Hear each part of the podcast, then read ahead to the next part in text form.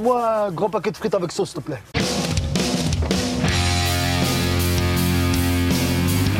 Bonjour à toutes et à tous, bienvenue dans La Friture, la version en duo, en audio et en hebdo de La Toile à Frire. Avec Jules, on est allé voir pour vous des trucs au ciné et on vous en parle. Salut Jules. Salut.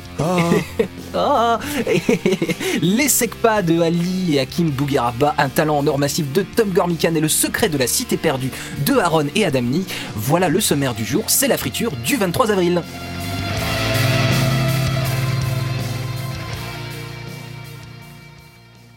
Alors, comment ça va? Donc le gros morceau de la semaine, on va attaquer par ça. Le gros morceau de la semaine, c'est évidemment Les SEGPA de Ali et Hakim Boughéraba.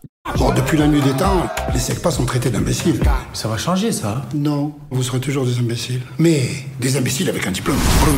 Donc Les SEGPA, sorti ce mercredi 20 avril au cinéma, c'est une comédie en qu'un groupe d'élèves de SEGPA, supposément, se font virer de leur établissement. À leur grande surprise, ils intègrent le prestigieux collège Franklin D Roosevelt. Le principal, peu enclin à voir la réputation de son école se détériorer, imagine un stratagème pour virer les SEGPA tout en conservant les aides. Alors, je précise d'entrée, c'est le synopsis officiel qui est donné à Allociné, hein, c'est-à-dire c'est vraiment le synopsis officiel qui... je me permets de le dire tout de suite, vous spoil le seul enjeu scénaristique du film, qui n'intervient d'ailleurs que dans le dernier acte. Enfin bref, donc ouais, on va en parler longuement, mais même au niveau du synopsis, du coup, c'est éclaté. Voilà. C'est au niveau du reste, hein, malheureusement. Ah la vache. Ah merde, j'ai spoil aussi. Du coup, Les SEGPA, c'est la version long métrage d'une web série existant depuis déjà quelques années sur YouTube, qui met en scène supposément une classe de grands inadaptés au système scolaire. Je me permets une remise en contexte, hein, avant qu'on parle du film. J'avais dit notamment dans la précédente émission de La Friture que j'avais absolument détesté la web série dont est tiré le film Les SEGPA. Je tiens à affiner mon jugement. C'est principalement parce que c'est pas ma came, hein, on va être honnête. Ça repose sur des codes que j'ai pas forcément. Les vannes sont pas très drôles et reposent principalement sur du foutage de gueule, sur de l'insolence envers des profs, etc., etc. Du genre oh là là, il a dit ça au prof, c'est un ouf. Bon, moi ça me faisait déjà pas rire au collège. Voilà, c'est on se casse, on se fout de la gueule, perso ça me fait pas rire de base. Les SEGPA, c'est surtout un film qui aura suscité la polémique, à tort ou à raison, on va en parler. Polémique notamment soulevée par un enseignant, Rachid Zerouki, qui est un enseignant en véritable classe de SEGPA, qui est très très suivi sur les réseaux sociaux. Je vous invite quand même à aller jeter un coup d'œil à son avis là-dessus, puisque ça date du moment de la diffusion de la première bande-annonce il y a quelques semaines, voire il y a quelques mois. Et cette remise en contexte fait étant dit, cette polémique étant déjà évoquée de base, nous sommes, je crois, toi comme moi, Jules, des hommes de science. Nous travaillons par l'expérience. Voilà. Et nous sommes allés voir tous les deux les SEGPA, chacun de notre côté, on le précise. Nous sommes allés voir les SEGPA en tâchant de faire montre d'objectivité, de faire un petit peu abstraction de peut-être de la polémique, et peut-être de voir si effectivement on est face ou non à de la bonne comédie ou pas. Et je me propose de te laisser nous dire ce que tu as pensé du film, cher Jules. Alors... Effectivement, pour remettre un peu de contexte, après la conversation de la dernière fois qu'on a eue dans la dernière émission, on s'était dit que ça serait utile de le voir pour ne serait-ce que en débattre un petit peu ici, voir ce que ça disait.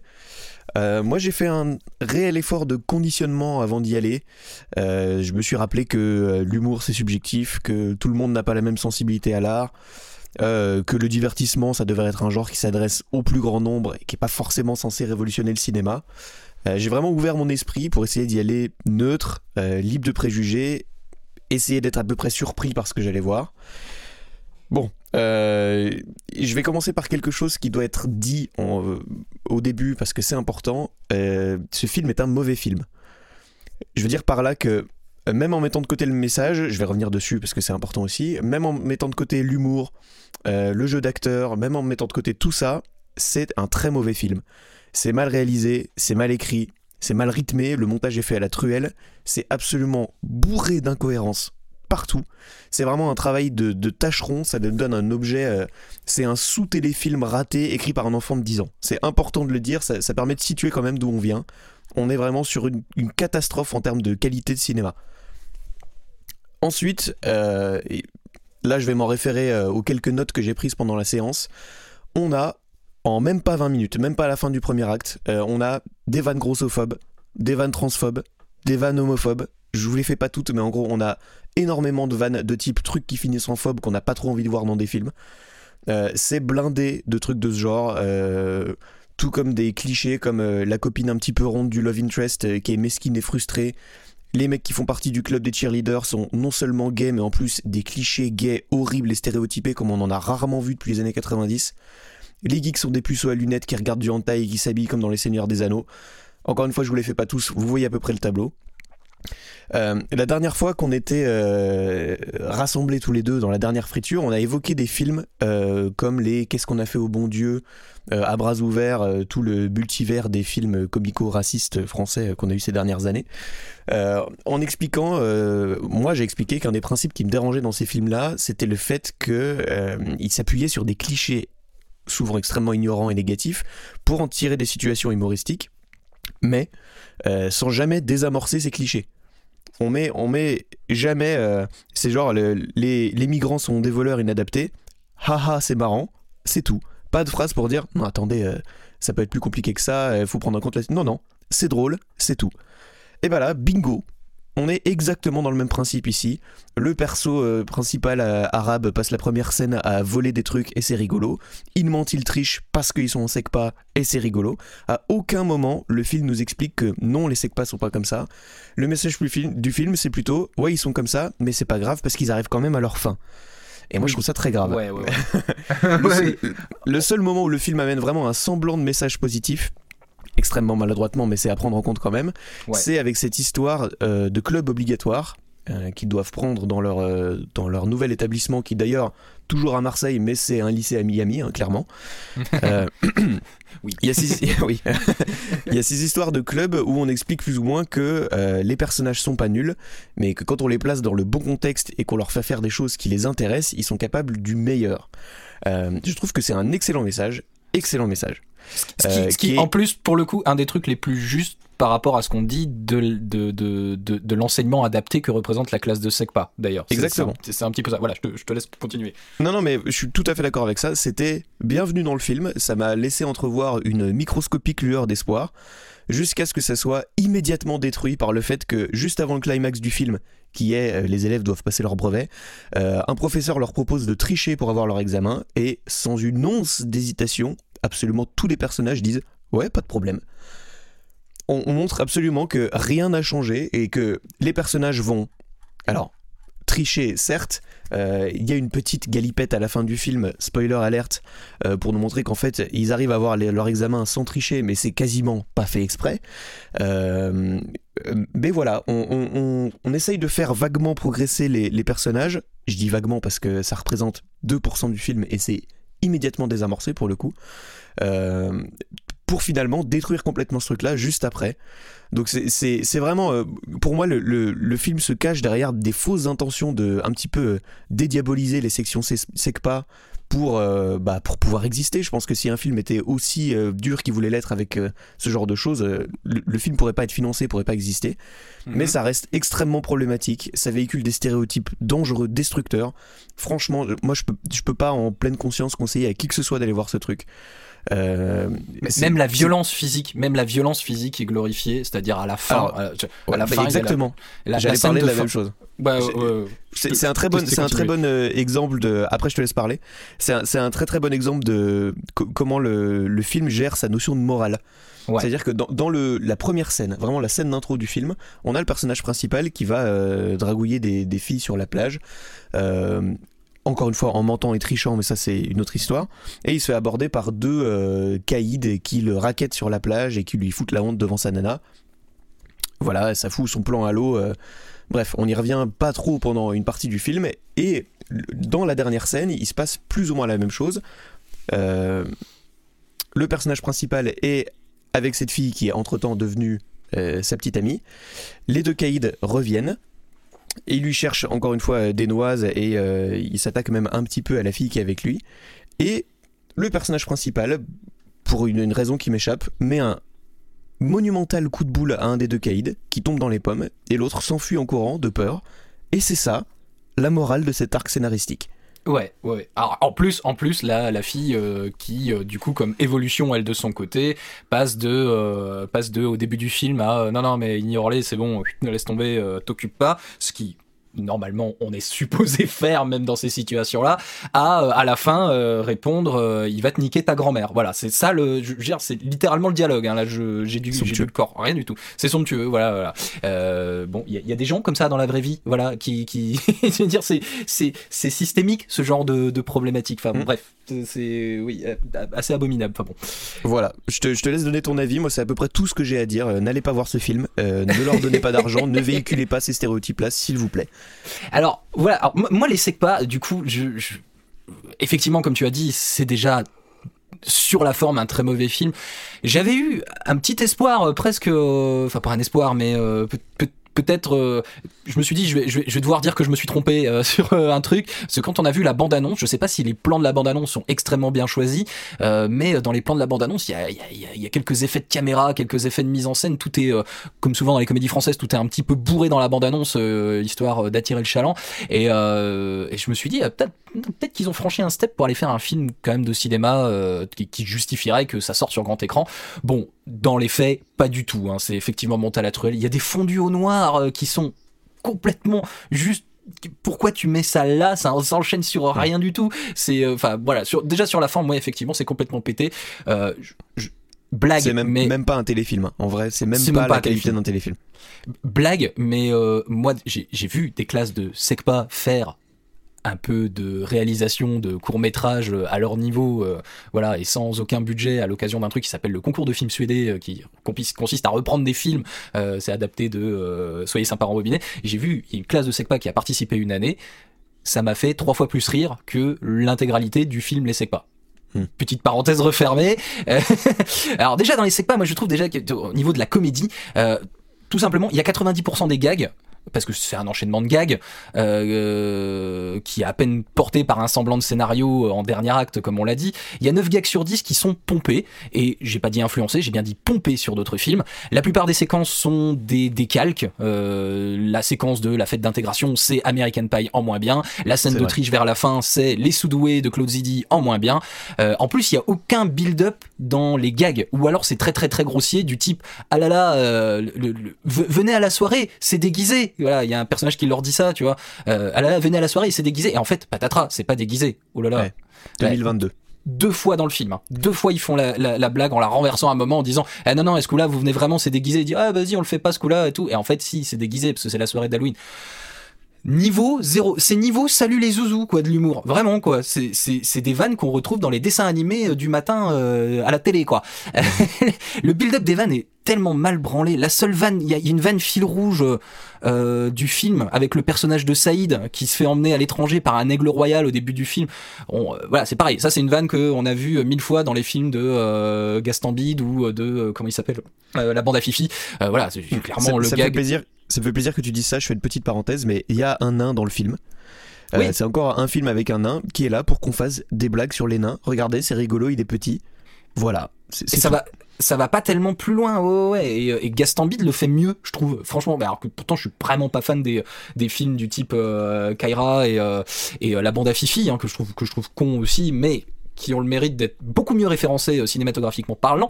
Et en plus, alors du coup, le gag fil rouge avec ça, avec Saïd qui se fait emmener voilà à l'étranger par l'aigle royal parce qu'il est déguisé en raton en fait au début du film et du coup il se fait embarquer par un aigle. Et il vit des aventures tout le long du film en fil rouge, des aventures pas possibles. Il passe à l'étranger, il se retrouve à une frontière et tout, il se retrouve à la douane machin. Et en fait, la chute du gag, c'est pour que quand il arrive, on lui dise ouais arrête de mytho Saïd. Et ça soulève un autre problème du film, qui est que cette vanne, elle serait drôle. Enfin, elle est drôle si tu connais le personnage de Saïd, et t'as vu en partie la série, et que tu sais que son trait de caractère, ce qu'il définit en tant que personnage dans l'univers des SEGPA, c'est un bien grand mot, mais voilà, ça le définit quand même. Bah, en fait, le trait de caractère de Saïd, c'est que c'est un mytho pathologique. Il se raconte une vie en permanence. Sauf que ça, et c'est là que je soulève voilà l'autre échec du film, c'est que bah, les personnages sont caractérisé dans la série et à aucun moment on te recaractérise ou alors très très très très vaguement à aucun moment on a une vague introduction de ça dans la scène de rentrée. Ouais. Où effectivement Saïd arrive en racontant des trucs pas crédibles une seule seconde sur ses vacances et personne ne le croit. Ça dure 4 secondes et on est censé comprendre avec ça que c'est un menteur pathologique. C'est très insuffisant et c'est bon pour tous les autres personnages, je trouve. Il y a des personnages, je comprends pas ce qu'ils ont comme très traits de personnalité qui, il y a des qui vont les rendre marrants. Il y en a qui sont pas caractérisés. Je veux dire, le mec, pardon, mais gros du groupe, oui. Son trait de personnalité, c'est il est gros. Regardez, il est gros, dès qu'il y a un buffet, il mange tous les trucs. Regardez, à la cantine, il a 5 burgers quand les autres en ont un. Il est gros. C'est ouais. tout.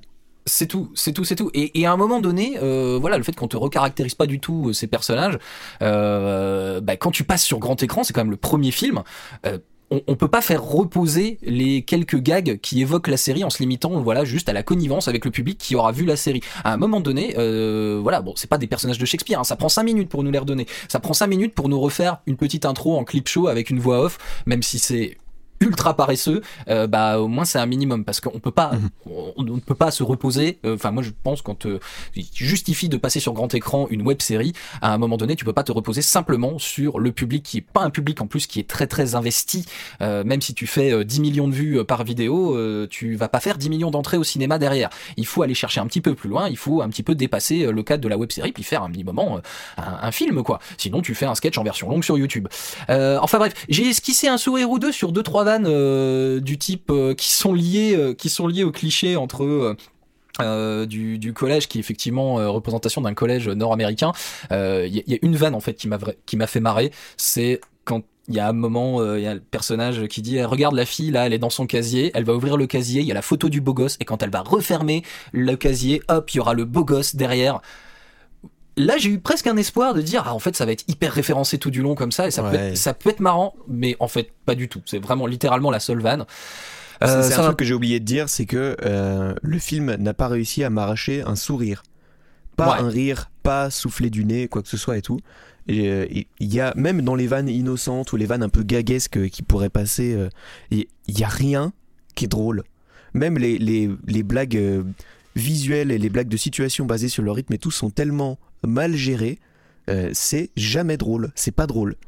Et pourtant, et c'est pas juste une question de on n'a pas les codes ou quoi. Enfin, c'est une question que voilà, en termes de montage et de build-up, c'est hyper mal foutu quoi. Mmh. C'est pas parce qu'on n'a pas les, enfin c'est pas qu'on n'a pas les codes, c'est que du coup il y a des choses qui nous font pas rire dans certains codes de cinéma, dans certains codes de comédie, mais ça nous empêche pas de les comprendre à minima, de comprendre pourquoi ça peut faire rigoler certaines personnes. Je repense toujours à les Baudins. Moi, ça me fait marrer les Baudins.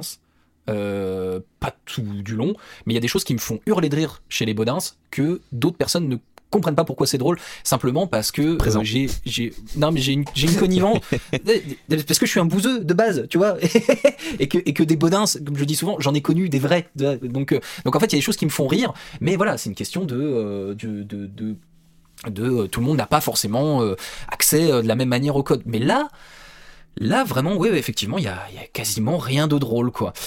Effectivement, au niveau des jeux d'acteurs, c'est un peu naze. Enfin, c'est complètement naze. Il y a rien. Il y a pas un acteur qui s'est joué. Pardon, j'ai dû le corps pour pas trop tailler. Il y a une actrice qui fait un effort et c'est celle qui joue Claire. Je trouve, voilà, j'ai envie de soulever un petit peu ça quand même. Ouais. Je vais faire une micro-parenthèse aussi sur Yacine Belous, qui est dans le film. Ça me fait super chier. Pardon. Voilà, ça m'a beaucoup attristé de le voir là-dedans. Alors en plus, il est particulièrement mauvais, il surjoue un rôle caricatural extrêmement problématique, et ça m'a fait beaucoup de mal de le voir là-dedans. Pareil. Je trouve ça très très triste. Ouais, parce que c'est vraiment un mec que j'adore en plus, voilà, sur le reste, sur ce qu'il fait aussi pour l'humour en France, hein, parce que c'est quand même un mec qui, il me semble qu'il tient un truc qui s'appelle, qui propose une espèce de comédie club en mode première scène. Un open mic, ouais. Ouais, et c'est apparemment un des trucs les plus bienveillants, de la scène parisienne. Et bon, voilà, il a le respect légitime de la plupart des humoristes que par ailleurs on adore. Donc ouais, ça m'a aussi fait chier de le voir mal joué, très mal dirigé probablement là-dedans quoi. Voilà, bon, puis voilà, je disais, voilà, l'actrice qui joue Claire, qui est Emma Smith, hein, d'ailleurs, qui est effectivement la fille d'Estelle Lefébure et de David Hallyday, donc c'est bien la petite fille de Johnny. Ça se voit aux yeux, hein, quand même, un petit peu carrément. Donc elle tire un peu son épingle du jeu au milieu de ce truc là. La pauvre, on voit qu'elle essaye de donner le meilleur de ce qu'elle a avec ce qu'on lui donne, c'est-à-dire rien. Enfin, vraiment, on lui donne des scènes où elle twerk, où elle doit faire semblant de s'attacher à des personnages qui sont affreux avec elle. Elle essaye, on voit qu'elle donne vraiment ce qu'elle a en termes de jeu d'actrice. Ouais. Évidemment, ça marche pas parce que le matériau de base est catastrophique, mais elle fait l'effort d'aller au bout. C'est peut-être une des seules vraies je fais des guillemets avec les doigts, vraies actrices du film qui jouent vraiment et qui n'est pas dans le surjeu total en permanence. Ouais. Et puis donc, comme tu disais, voilà, toutes les blagues au caractère qui finissent en phobe, qui sont effectivement jamais désamorcées. Moi, je disais en sortant du film. C'est toujours le truc quand tu ressors, t'as pas tout à fait de recul, et je me disais c'est assez inoffensif finalement, c'est pas si trash que ça, peut-être parce que à titre personnel je fais beaucoup plus je fais un gros travail sur moi pour pas me vexer de la plupart des trucs dans la vraie vie, mais effectivement quand on réanalyse le film après, une heure après, en disant mais putain en fait oui c'est jamais désamorcé, et blague sur les gros à un moment le personnage de c'est Kader Bueno le nom du personnage, celui qui mange magnifique qui est son seul caractère, à la fête d'intégration il prend un gros muffin et puis il se touche la main avec une autre fille en surpoids, puis il se regarde amoureusement en mode super, les gros ils sortent que ensemble quoi. Ouais, on est gros, on a ça en commun, regarde c'est super. Ouais, non mais c'est d'une tristesse, enfin, c'est vraiment très très très affligeant. Et alors remettons le contexte là au milieu, comme on disait la semaine dernière, le vrai problème, puisqu'il y a un problème qui est grave, qui est systémique, de stigmatisation des élèves de collège et de lycée qu'on a connu de tout temps, quand t'es pas dans la voie sacrée de la seconde générale, du bac S, etc. Nous c'était ça à l'époque, et que t'es en STI, t'es moqué. Quand tu pars en BEP, c'est que t'es un beutiot qui sait pas faire une addition, et les classes de SEGPA qui représentent un petit peu le fond du panier dans ce foutage de gueule systémique, là où il faut absolument pas arriver quand t'es élève, c'est être en SEGPA au point d'en avoir fait une insulte. Je pensais que ça avait évolué d'ailleurs, mais visiblement c'est toujours le cas plus de 15 ans après la fin de ma scolarité, c'est toujours une insulte dans la bouche de certains gamins de dire ça le SEGPA quoi, ça existe toujours. Donc là ça devient vraiment, effectivement le film est problématique, et la stigmatisation en plus elle repose finalement dans le choix, c'est con mais dans le choix, outre tout ce qu'on vient de dire avant, mais pour répondre à la polémique initiale, la stigmatisation elle repose dans le choix du nom de la série et du film. On choisit quand même d'appeler ça les SEGPA. On en fait le ressort comique d'appel pour attirer les mômes sur ça. D'ailleurs, ils sont pas en SEGPA pendant 95% du film. En plus, je crois que c'est cité 4 fois le nom SEGPA, je crois, dans le film. Ils sont en SEGPA au début du film, dans un collège duquel ils se font virer au bout de 1 minute. Et ensuite, le principe du film est qu'ils vont être dispatchés dans des classes classiques. Donc, c'est jouer le décalage. C'est pas si important que ça, mais ça pose quand même problème.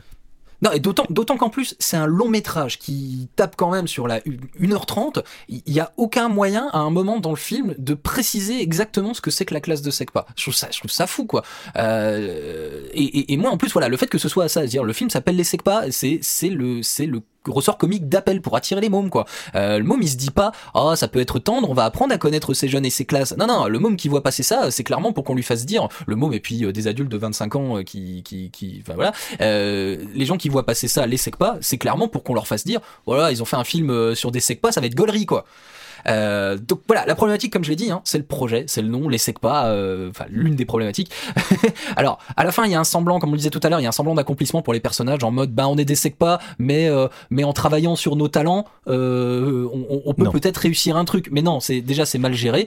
C'est ça, vraiment pourrait... pas le message du film en plus, c'est non, le, en plus, le, c'est message que le film aimerait qu'on pense qu'il véhicule, bien sûr, et c'est pas du tout le message du film, mais juste s'ils avaient travaillé un petit peu là-dessus, et juste t'appelles pas ça les SEGPA, type marketing, vous appelez ça la revanche des SEGPA.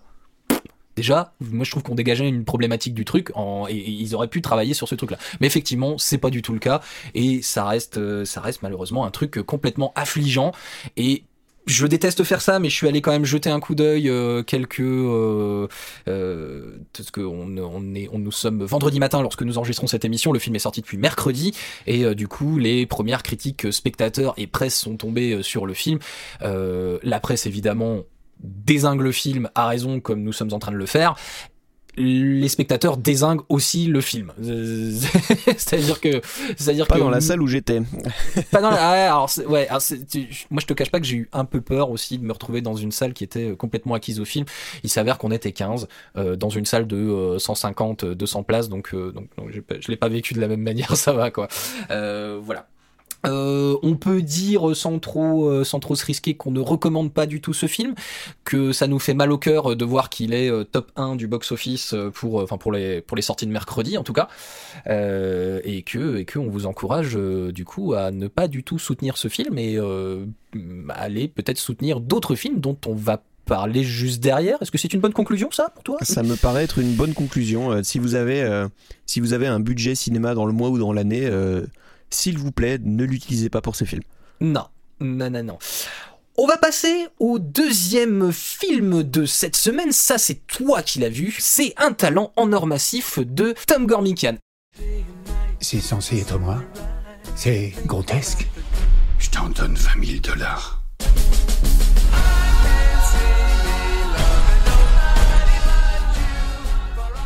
Nicolas Cage est maintenant un acteur endetté qui attend le grand rôle qui relancera sa carrière. Pour rembourser une partie de ses dettes, son agent lui propose de se rendre à l'anniversaire d'un dangereux milliardaire qui se révèle être son plus grand fan. Mais le séjour prend une toute autre tournure lorsque la CIA le contacte, lui demandant d'enquêter sur les activités criminelles de son hôte. Nicolas Cage va devoir jouer le rôle de sa vie et prouver qu'il est à la hauteur de sa propre légende. Ok. Sur ce magnifique résumé halluciné, merci halluciné. Donc moi je suis allé voir ce film avec Nicolas Cage. On est sur un... Nicolas Cage était avec toi dans la salle, donc c'est ça. On y allait tous les deux. C'est un grand fan de l'émission, il nous suit depuis très longtemps. On est sur un type de film assez particulier. Déjà par le fait que son acteur principal joue son propre rôle, et aussi parce que le côté méta s'arrête pas là. Je vais y revenir ensuite. C'est encore un buddy movie. Qui respecte assez rigoureusement les codes et qui s'en sert particulièrement bien pour nourrir la relation entre les deux personnages principaux, mais qui sait aussi s'en éloigner pour proposer quelque chose d'assez neuf et surprenant. Je m'attendais pas à ça en allant voir le film. Alors on s'emballe pas, hein, ça révolutionne pas le genre non plus, mais c'est assez pour se démarquer et nous surprendre un petit peu en tant que spectateur. Je m'attendais pas à ça en allant voir un film qui avait l'air, avec les bandes annonces et la promo qui était faite dessus, de tout basé sur le côté Nicolas Cage joue Nicolas Cage. Alors, on va un petit peu plus loin que ça. D'ailleurs, moi je parlais du côté méta. Je peux peut-être faire ma parenthèse tout de suite là-dessus, sur le côté vas-y. Faire tout reposer sur le fait que Nicolas Cage joue Nicolas Cage en mode autodérision du truc, parce que c'était vraiment le gros point que j'avais peut-être à dire sur ce truc-là. Moi je suis toujours assez curieux de ces films qui sont des mises en abîme des carrières et des personnalités d'acteurs connus, hein. Il y avait Rock'n'Roll avec Guillaume Canet, JCVD avec Van Damme, qui j'ai l'impression que c'est un petit peu comparable sur 2-3 trucs, ou c'était peut-être plus un doc, enfin je sais plus, et dans une moindre mesure, parce que le propos était un petit peu particulier, mais tout aussi fascinant, dans la peau de John Malkovich, de Spike Jones. J'adore même, vraiment sincèrement, je suis pas du tout un fan de Johnny Hallyday, mais j'avais adoré vraiment Jean-Philippe avec Luchini et avec Johnny Hallyday. Il y a ce côté... C'est un très très bon film. C'est un très bon film. Je suis probablement le plus éloigné possible de ce qu'on pourrait dire d'un fan de Johnny, mais c'est, en termes de cinéma, c'est un très très bon film. C'est un très bon film, et il y a ce côté... moi ce que j'aime dans ces trucs-là, c'est qu'il y a ce côté magique de découvrir que ces vedettes, elles sont tout à fait conscientes de l'image qu'elles dégagent, et elles sont pleines de recul et d'autodérision. Ça les fait rentrer un petit peu dans un autre step de personnages cultes. La comédie, elle marche en plus souvent dans ces trucs-là. Enfin, elle marche quand on voit que l'artiste a les mêmes codes sur sa personne que nous, et ça repose un peu sur cette connivence avec le public, sur la carrière de son acteur. Je conseille la série 10% d'ailleurs, dans une formule un peu réduite, qui est centrée sur une agence d'acteurs en France, et du coup chaque épisode a un acteur qui joue son propre rôle, qui est personnage principal. Il y a même Sigourney Weaver qui fait un guest dans la saison 3 ou 4. Ça a cet effet-là sur moi. Voilà, et c'était la fin de ma parenthèse là-dessus. Je fais une autre micro-parenthèse. On a également la série Platane, un petit peu plus boudée du public, qui fait ce genre de choses, avec un ton similaire mais quand même assez différent, qui m'avait beaucoup plu. Regardez aussi Platane de Eric Judor, très très bonne série. Mais justement, je vais te rejoindre sur le côté, JCVD, Johnny Hallyday, voilà, tous ces personnages-là. On a un peu envie de se dire, avant d'aller voir le film, en même temps, qui de mieux que Nicolas Cage pour incarner ce genre de personnage complètement intemporel, avec une carrière interminable. Je suis incapable de dire dans combien de films a joué Nicolas Cage, mais ça se compte en pas loin d'être en centaines, quoi. Je trouve que c'était assez justifié de mettre ce gars-là, qui a une personnalité quand même assez unique et une carrière mirobolante derrière lui, dans ce rôle assez proche de sa réalité, d'acteur plus ou moins fauché, qui a enchaîné pas mal de mauvais films, qui se voit refuser des rôles à cause de sa personnalité, tout ça. Et c'était, je trouve, une bonne idée de s'orienter vers ce gars-là, avec son statut de légende, avec voilà tout ce qu'il définit en tant que personnage public aujourd'hui. Ouais, parce qu'il est rentré en plus Nicolas Cage dans l'ère du mème, quoi. Enfin, c'est devenu un mème, une source intarissable. Une source intarissable de mèmes, voilà, et pas seulement reposant sur des mèmes tirés de mauvais films, quoi. Donc ouais, il a ce côté, il a déjà ce côté méta. Exactement. Justement, le côté méta, ça va un petit peu plus loin que ça dans le film. Donc on a effectivement cette histoire de premier rôle, mais pour résumer, on a Nicolas Cage qui joue Nicolas Cage, qui dans le film joue un rôle destiné à se lier d'amitié avec un ponte de la mafia locale, et les deux personnages vont être amenés, suite à des péripéties imbibées d'alcool et autres substances peu légales, à vouloir écrire un film ensemble tout au long de l'histoire, et le film qu'ils se pitchent l'un à l'autre est extrêmement similaire à celui qu'on a devant les yeux, nous, spectateurs, dans le cinéma. Donc on est vraiment sur du méta plus, c'est du méta au carré, appelez ça comme vous voulez, et aussi casse-gueule que ça en a l'air, c'est très bien géré. Vraiment, ça, on a un discours sur la carrière de Cage, sur l'état du cinéma de blockbuster actuel, sur le processus d'écriture des films. On a un discours sur tous ces aspects-là qui est très bien maîtrisé et qui va quelque part. Moi, je m'attendais à un truc un petit peu parodique qui se repose beaucoup sur la performance de son premier rôle. C'est d'ailleurs ce qui est beaucoup mis en avant dans les bandes annonces et dans la promo. Mais il y a une vraie ambition. On va vraiment chercher des moments de cinéma. Il y a des scènes qui sont extrêmement bien faites. J'ai encore, moi, je l'ai vu hier soir.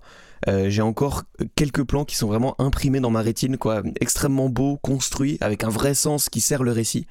On a une vraie mise en scène, une vraie réalisation. On n'est pas devant un film qui dit « Regardez, on va mettre Nicolas Cage dans des situations et débrouillez-vous avec ça ». Les scènes d'action, alors elles ont le mérite de ne pas être omniprésentes, hein, on en a vraiment que dans le dernier acte, sont faites intégralement en effets réels. Elles ont un côté très plausible, très palpable, c'est tout à fait appréciable. On n'est pas sur du spectaculaire gratuit, encore une fois on sert le récit, on est divertissant. C'est vraiment très, très bien géré. Moi, le seul petit défaut que je pourrais trouver à la production du film, ce serait les scènes avec un Nicolas Cage rajeuni numériquement, qui parle à son homologue actuel. Honnêtement, l'effet de rajeunissement est pas incroyable, c'est assez passable. Après, ça heurte pas du tout le récit et ça apparaît qu'à certains moments clés du film. C'est à peu près le seul truc négatif que je pourrais dire sur ce film. Nicolas Cage est étonnamment juste, vraiment tout au long du film on sent qu'il a tempéré, ça laisse entrevoir qu'il a eu une relation un peu de donnant-donnant avec le réalisateur, on sent qu'il s'est laissé guider par Gormican dans les moments où c'était nécessaire pour le récit, et en face on sent que Gormican a dégagé des scènes avec une marge de manœuvre où on a pu lui dire « Là, vas-y mec, sois Nick Cage, donne-nous le vrai truc, 1000%, lâche-toi ». Et le dosage est très très bon, ça se complète l'un l'autre, c'est extrêmement bien géré. On a des scènes d'absurde complètement emmenées par l'acting too much de Nicolas Cage et ça fonctionne du tonnerre, quoi. C'est dosé, c'est au bon moment, dans la bonne quantité, dans le rythme du récit, c'est utile et c'est parfaitement bien, quoi. C'est aussi pour ça qu'on va voir un film avec un récit méta sur, comme il le dit lui-même, Nick fucking Cage. On veut aussi voir ces scènes où le mec... vraiment pète un câble complètement en termes d'acting et part dans tous les sens, quoi. On a ça et on a aussi un Cage plus sage, plus réfléchi sur lui-même. Le discours sur sa carrière et sur l'état de sa vie personnelle est assez impressionnant de recul. On sent que le mec est conscient de ce qu'il est et de ce qu'il est devenu et l'assume complètement d'ailleurs. On parle de Nick Cage qui a enchaîné plus ou moins, avec plus ou moins de succès, énormément de films dans les années 2010, même beaucoup de films passables, voire des nanars, coucou Con Air et The Wicker Man, voilà. Mais on sent que le mec assume toute sa carrière et justifie à peu près tout. En gros, globalement, c'est un film qui est conscient de lui-même, qui sait gérer son rythme, qui sait gérer son récit. C'est un pur moment de divertissement tout à fait appréciable, je le recommande vivement, allez voir Un Talent en Or Massif. Ouais, et je suis content d'entendre que ça va au-delà juste du film concept. Je repense toujours, moi, à la déception qu'a été... la déception qu'a... Enfin, je n'aime pas Machete, par exemple. Je n'aime pas particulièrement ce film-là, parce que l'ensemble de Machete reposait simplement sur le fait de voir Danny Trejo, qui était, à ce moment-là, réputé comme étant un second couteau le plus célèbre du cinéma d'action hollywoodien, notamment entre Robert Rodriguez, Tarantino, etc. Et en fait, le seul film... Voilà, le concept derrière, c'était de mettre Danny Trejo en premier rôle dans... qui était un premier rôle qui était finalement la synthèse de tous ses seconds rôles. Et moi, je trouvais que ça allait pas tellement plus loin que ça, et c'était pas super intéressant. Voilà. Donc, je suis content d'entendre que ça dépasse un petit peu le concept de juste Nick Cage qui va faire des mèmes. Avec toute l'affection que j'ai pour Machete, on est bien au-dessus de ça en termes de cinéma. Ouais, c'est un vrai film. Ok, ouais, donc oui, donc à recommander évidemment chaudement, on peut le dire du coup, voilà, c'est mon avis, la grosse reco de la semaine, même si, je vais aussi vous recommander, je pense, le dernier film de la semaine dont on va parler, et il s'agit du Secret de la Cité Perdue de Aaron et Adam Nee, sorti aussi cette semaine, et ça c'est moi qui l'ai vu, Le Secret de la Cité Perdue. Comment ça se fait que vous êtes aussi beau ? Mon père était dans un boys band. Oh, c'est pas là-dessous que ça se passe, hein ? Qu'est-ce que vous faites là-dessous ? Le Secret de la Cité Perdue, donc, de Aaron et Adam Nee. Le pitch en deux mots. Loretta est une auteure de romans à succès qui mélange, comme le film d'ailleurs, aventure et romance. Et elle entame la tournée de propos de son dernier roman en compagnie de Alan, mannequin qui fait la couverture de tous ses livres. Et les deux se retrouvent embarqués dans la quête d'un random MacGuffin trésor sur une île tropicale par un grand méchant mégalo. On va découvrir en fait petit à petit que la fiction qu'écrit Loretta repose en fait sur une réalité historico-mythique. Et bref, on se retrouve embarqués dans une aventure qui est un petit peu à l'image de ses propres romans, mais pour de vrai. Donc finalement, on est presque un peu proche des fois. Il y a un semi-côté plus mise en abîme que méta pour le coup. C'est casting assez balèze pour Le Secret de la Cité Perdue, c'est une grosse prod quand même, puisqu'on retrouve Sandra Bullock et Channing Tatum dans les rôles de Loretta et Alan, Daniel Radcliffe en grand méchant.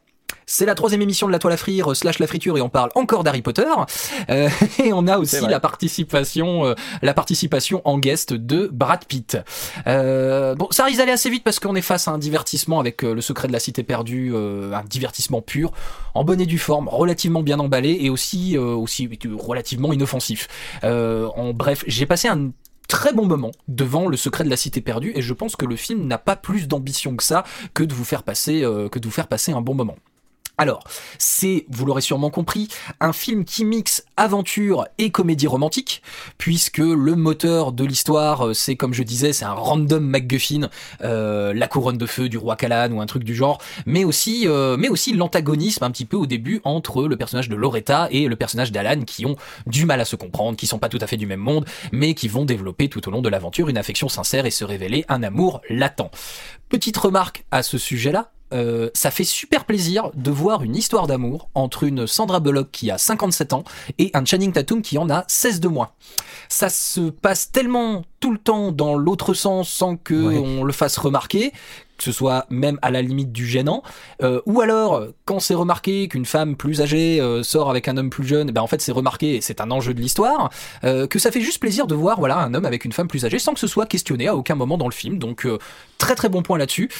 Du coup ça me permet d'enchaîner là-dessus, mais le film joue vraiment avec les codes des deux genres, aventure et rom-com, comédie romantique dans le jargon, ça joue un petit peu avec les deux codes et ça les retourne parfois habilement comme on vient finalement de le voir. C'est assez plaisant et rigolo à voir, il y a beaucoup de scènes de décalage avec ce qui est attendu d'une comédie romantique ou d'un film d'aventure, mais qui est tout de suite désamorcé et ce qui produit un petit peu l'effet comique. Concrètement, il y a un héros super puissant, un peu invincible, dont on se dit qu'il va pouvoir sauter sur la voiture en marche, puis en fait non, il n'y arrive pas parce qu'en fait dans la vraie vie il est un peu naze, tu vois. C'est bateau, sauf que c'est hyper bien monté, ça tombe pas pour autant dans la parodie, ce qui aurait pu être un écueil et ce qui a déjà été vu 50 000 fois, et c'est pas de la parodie non plus, donc il y a ce dosage très subtil entre retourner les codes et en même temps pas non plus faire de la parodie, Le film est aussi premier degré sur son récit, sur son message.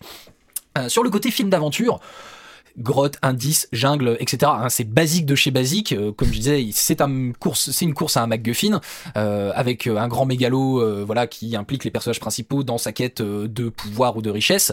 Mais en même temps, c'est basique de chez basique, mais je vais clasher un autre film qui en a probablement plus besoin à l'heure actuelle. Bah, ça reste un meilleur film d'aventure que le miséreux Uncharted qu'on s'est fadé le mois dernier, qui était très premier degré, qui était juste un espèce de Marvel-like avec très peu d'enjeux et qui était vraiment en plus vraiment pas beau à regarder.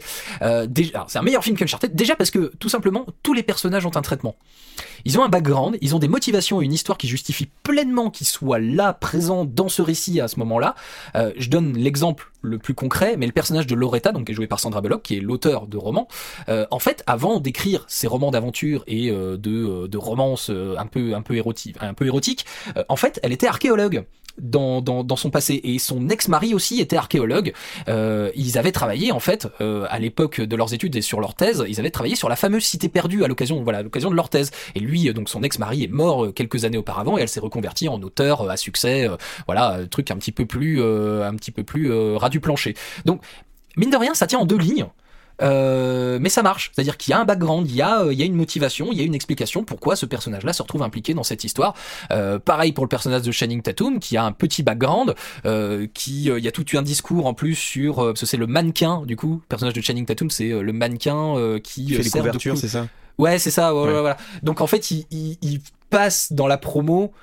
Et même dans la vraie vie pour le héros des bouquins d'aventure, sauf qu'en fait il est pas du tout héroïque, quoi. Il y a une scène très drôle où en fait il débarque à l'aéroport sur l'île où se passe toute l'aventure avec sa petite valise à roulettes rose, ses AirPods et puis son oreiller d'avion, quoi. Donc c'est très très drôle, en fait il sait pas faire grand chose, il est un peu manche, voilà, alors qu'en fait bah, il met des grandes perruques blondes. Il y a à mon avis une référence un petit peu à Chris Hemsworth là-dedans, tu vois. Mais voilà, du coup le décalage tient là-dessus, mais c'est pareil, il a un petit background que je vais pas vous révéler du coup. Voilà, tous ces personnages ont un petit peu des motivations, même le grand méchant. Qui pareil qui est vraiment le méchant typique du film d'aventure lambda, hein, le patron d'un grand groupe de, là en l'occurrence c'est le patron d'un grand groupe de presse qui recherche le pouvoir, et pour le coup ça il est sublimé, vraiment je pèse mes mots, sublimé par le cabotinage de Daniel Radcliffe. Vraiment, j'ai adoré son rôle d'héritier un peu raté et colérique d'un grand groupe de médias qui veut juste briller par rapport à ses frangins qui ont mieux réussi que lui. Il a des moments où en fait il est insupportablement beau gosse, avec grand sourire de Daniel Radcliffe, il est très bien coiffé, très bien habillé, voilà, et puis il a ce petit côté anglais en plus, et voilà, et c'est contrebalancé par des moments de pure colère. En fait il rentre vraiment dans une fureur, c'est hyper cabotin, sauf que ça lui va vraiment à ravir. Vraiment gros point pour Daniel Radcliffe. Brad Pitt, il faut qu'on parle de Brad Pitt dans ce film, parce que parlons de Brad Pitt toujours. Parlons de Brad Pitt parce que Brad Pitt mérite qu'on parle de lui toujours, voilà. Et ben le rôle de Brad Pitt, c'est un peu comme ce que tu disais tout à l'heure sur Nick Cage. Ça aurait pu être Nick Cage d'ailleurs, ça aurait marché aussi. Mais le rôle de Brad Pitt, à mon avis, ça a été écrit dans le scénar comme une vanne du genre. C'était la description dans le scénario, genre beau gosse, invulnérable, hyper intelligent, type Brad Pitt, charmeur, ouais. Genre c'est genre Brad Pitt. Ils ont dû marquer ça en incipit du scénario, et je pense qu'il y a un des producteurs qui a dû dire viens gars, on appelle Brad Pitt, et ça a dû se passer comme ça. Et le bon Brad, juste il s'éclate aussi sur ce rôle, dont je vous en dis pas plus. Vraiment, la présence de Brad Pitt qui est pas très très longue à l'écran, mais elle mérite vraiment le déplacement. Voilà, c'est pas révolutionnaire non plus, hein, c'est pas le film du siècle, mais force est d'admettre que ça fait largement le taf sur vraiment sur les tableaux, sur les deux tableaux de la rom-com et du film d'aventure. C'est écrit par Seth Gordon, qui est un grand gamin avec un sens de la comédie très très référencé, qui avait notamment écrit Baywatch, le film Alerte à Malibu, qui était déjà avec Channing Tatum il me semble, et que moi j'avais trouvé vraiment marrant, parce qu'ils avaient fait le choix justement d'en faire une comédie second degré, et c'était un tour de force, voilà, de faire un film long métrage sur Alerte à Malibu. Donc voilà, c'est écrit par le même scénariste. Voilà, peut-être des remarques ou des questions à me poser sur ce film peut-être. Non, moi j'étais donc je suis assez content de voir que t'aies apprécié le film. Je tiens à préciser que moi je l'ai pas vu, hein. Je suis content de voir qu'apparemment c'est plutôt bien géré et assez qualitatif dans l'approche. Moi j'avais très très peur du syndrome du syndrome du film avec un casting incroyable où on va se dire bon, les gens sont contents de voir les acteurs à l'écran, on n'a pas besoin de forcément faire plus. J'ai failli appeler ça le syndrome Red Notice. Ouais, pour le film qui est sorti il y a pas longtemps sur Netflix, je crois, qui était vraiment. Alors c'était un peu le même principe. On avait Dwayne Johnson, Ryan Reynolds, Gal Gadot dans les personnages principaux. Enfin vraiment un casting triple A de l'époque. Et c'était absolument inexistant en termes de scénario et de réalisation. Le film n'a aucun sens. Le film s'en fout en fait. Le film vraiment passe le message de on t'a mis les acteurs que tu voulais voir à l'écran, c'est bon, sois content. Et ça marche sûrement sur pas mal de gens d'ailleurs, mais je suis assez content de voir que La Cité Perdue ne tombe pas dans ce piège-là, ne tombe pas dans le piège de dire c'est bon, on a le casting, le reste ça va rouler. Alors formellement, c'est-à-dire vraiment en termes de cinématographie, c'est pas non plus dingo, hein, on va pas se mentir, il y a pas, il y a vraiment pas un plan, il y a pas de plan qui reste non plus dans la rétine. Ça fait le taf en fait, ça fait vraiment le taf de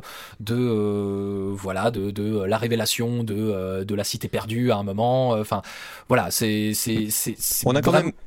On a quand même l'air d'avoir un vrai scénario, d'avoir un vrai recul sur ce qu'est un film à casting quoi. Ouais. Et ça fait du bien. Bon, moi, le fait qu'il y ait Channing Tatum m'a intrigué. J'ai une petite affection pour ce gars-là, pour sa façon de gérer sa carrière. Je trouve que souvent, quand il est dans le casting d'un film, ça veut dire que le film vaut probablement le coup d'être vu. Ça veut pas dire que ça sera bien. Mais je trouve qu'il a géré sa carrière. Je pense, enfin là, c'est du haut de ma tête, mais je pense à des films comme Dungeon ou Jupiter Ascending. Ou This Is The End, dans lequel il a une apparition absolument incroyable. Quand ce mec, je pense que ce gars-là a énormément de recul sur qui il est et sur ce qu'il représente en tant qu'acteur et figure publique, et que il a tendance à, dans une bonne partie de ses films, à s'amuser à déjouer ce truc-là, à apparaître dans un film pour une raison assez dévié de ce qu'on s'attendrait à le voir faire quoi. Eh ben c'est exactement ça en fait du coup là pour son personnage en tout cas. Voilà, et rien que ça moi ça m'encourage à voir le film.